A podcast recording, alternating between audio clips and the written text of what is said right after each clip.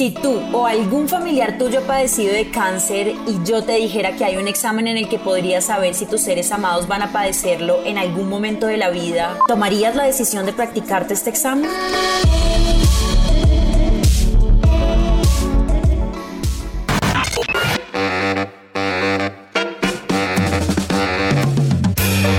Estás escuchando el podcast Entre Expertos del Bienestar.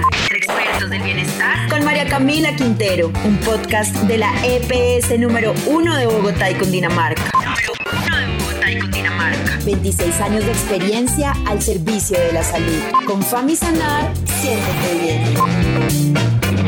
bien.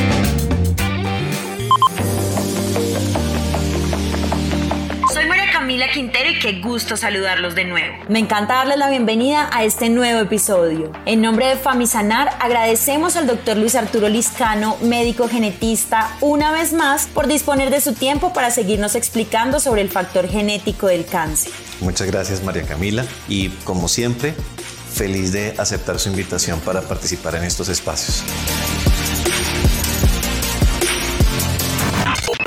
Como les dije en el anterior capítulo, este va a ser un podcast dedicado completamente al conocimiento de la predisposición familiar que hay en el cáncer y las pruebas genéticas que existen para estimar el riesgo.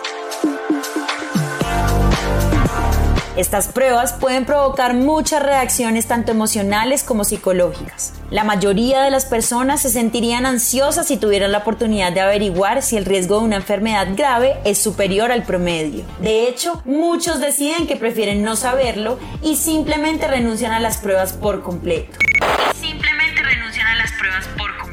Es una opción válida, pero la pregunta es si esta es la mejor decisión. Por eso hoy invitamos al doctor Luis Arturo, fundador, propietario y director ejecutivo de la Clínica Genética Humana, quien nos hablará sobre cómo se hacen estas pruebas y cuál es la importancia de decidir hacérnoslas a tiempo.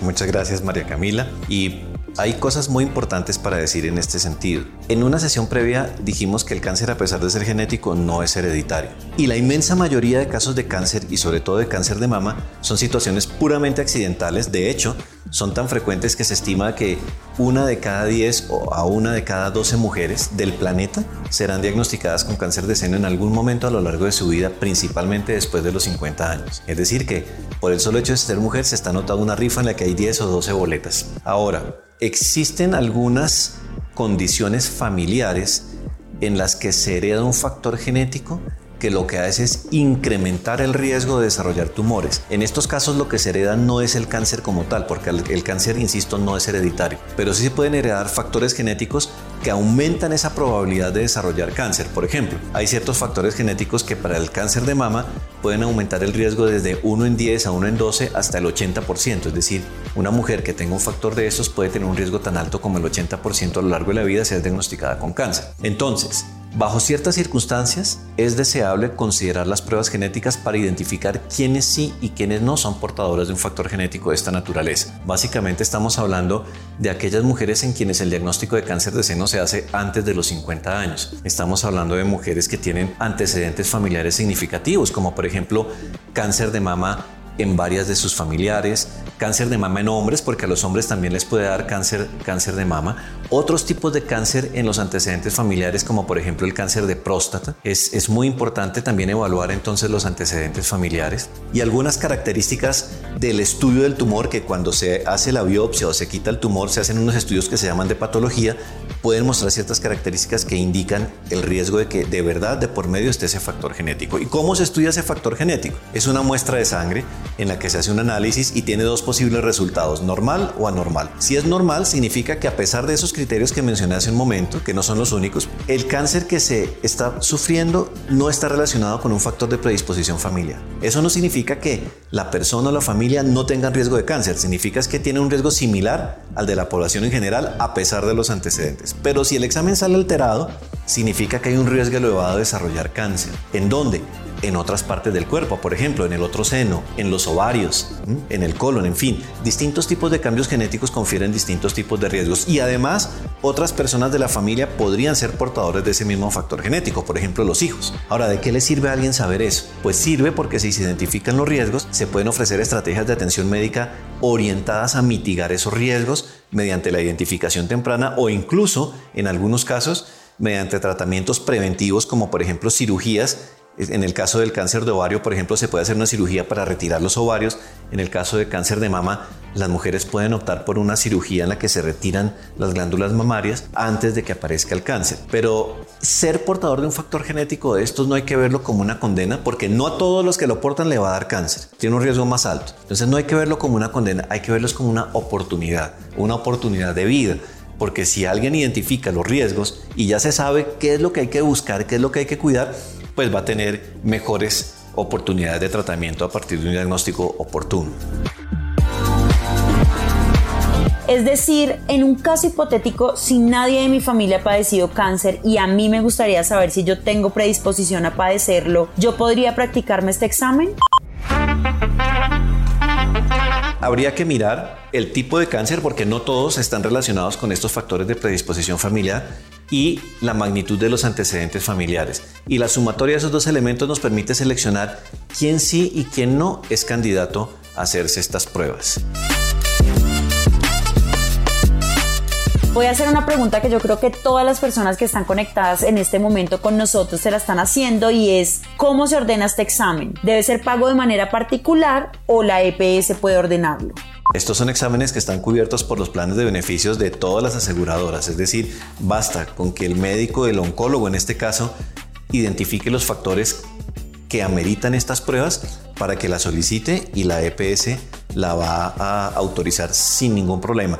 Siempre es muy importante ofrecer información antes de la prueba y obviamente después de la prueba explicar los resultados es antes de la prueba hay que saber para qué sirve y para qué no sirve. Por ejemplo, esta prueba no aporta ningún tipo de información útil para tomar decisiones relacionadas con el tipo de tratamiento que se debe recibir para un cáncer que ya se tiene diagnosticado. A veces se tiene esa falsa expectativa. Aporta información útil para identificar riesgos personales y eventualmente familiares, insisto, con el propósito de ofrecer estrategias de atención médica que permitan mitigar o controlar esos riesgos de alguna manera este examen cómo se hace? Es un examen de sangre, es muy sencillo. Tan sencillo es que ni siquiera hay que estar en ayuno. Se toma una muestra de sangre, allí se hace un análisis del material genético. Los resultados tardan un poco porque son análisis complejos, tardan alrededor de unas cuatro semanas en estar disponibles, pero no son exámenes urgentes porque, insisto, de ellos no depende el tratamiento.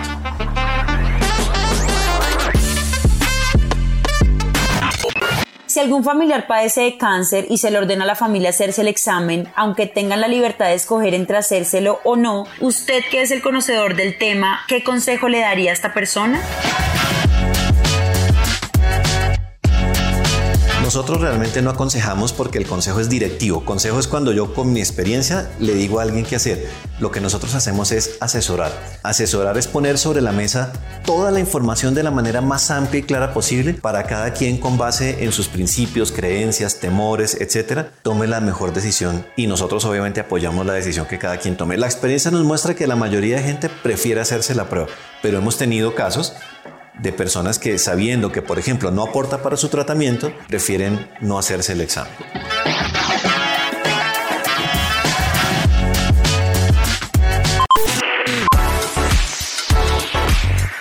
Doctor, haber tenido la oportunidad de compartir con usted y sobre todo aprender de sus conocimientos ha sido algo muy enriquecedor para mí, como sé que también lo ha sido para todas las personas que fielmente han estado conectadas con estos episodios. Le agradezco una vez más por su disposición, por el lenguaje que utilizó para que, sin necesidad de ser médicos también, pudiéramos comprender sobre la importancia de la detección temprana, la posibilidad que hoy da la tecnología y sobre todo entender que el cáncer no es sinónimo de muerte como usted lo dijo. Así es, el cáncer no es sinónimo de muerte. Prevención, diagnóstico oportuno son las claves. María Camila, muchas gracias y un agradecimiento muy especial para Famisanar por generar estos espacios que me parecen muy importantes. Yo me despido de ustedes invitándolos a no sentir miedo de hacernos este examen. Siempre será mejor prevenir que lamentar.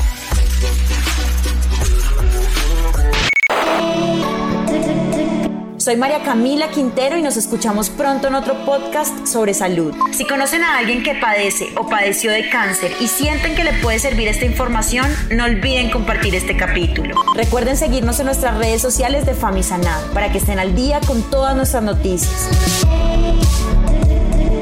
Soy María Camila Quintero y hasta una próxima ocasión. Con Famisanar, siéntete bien.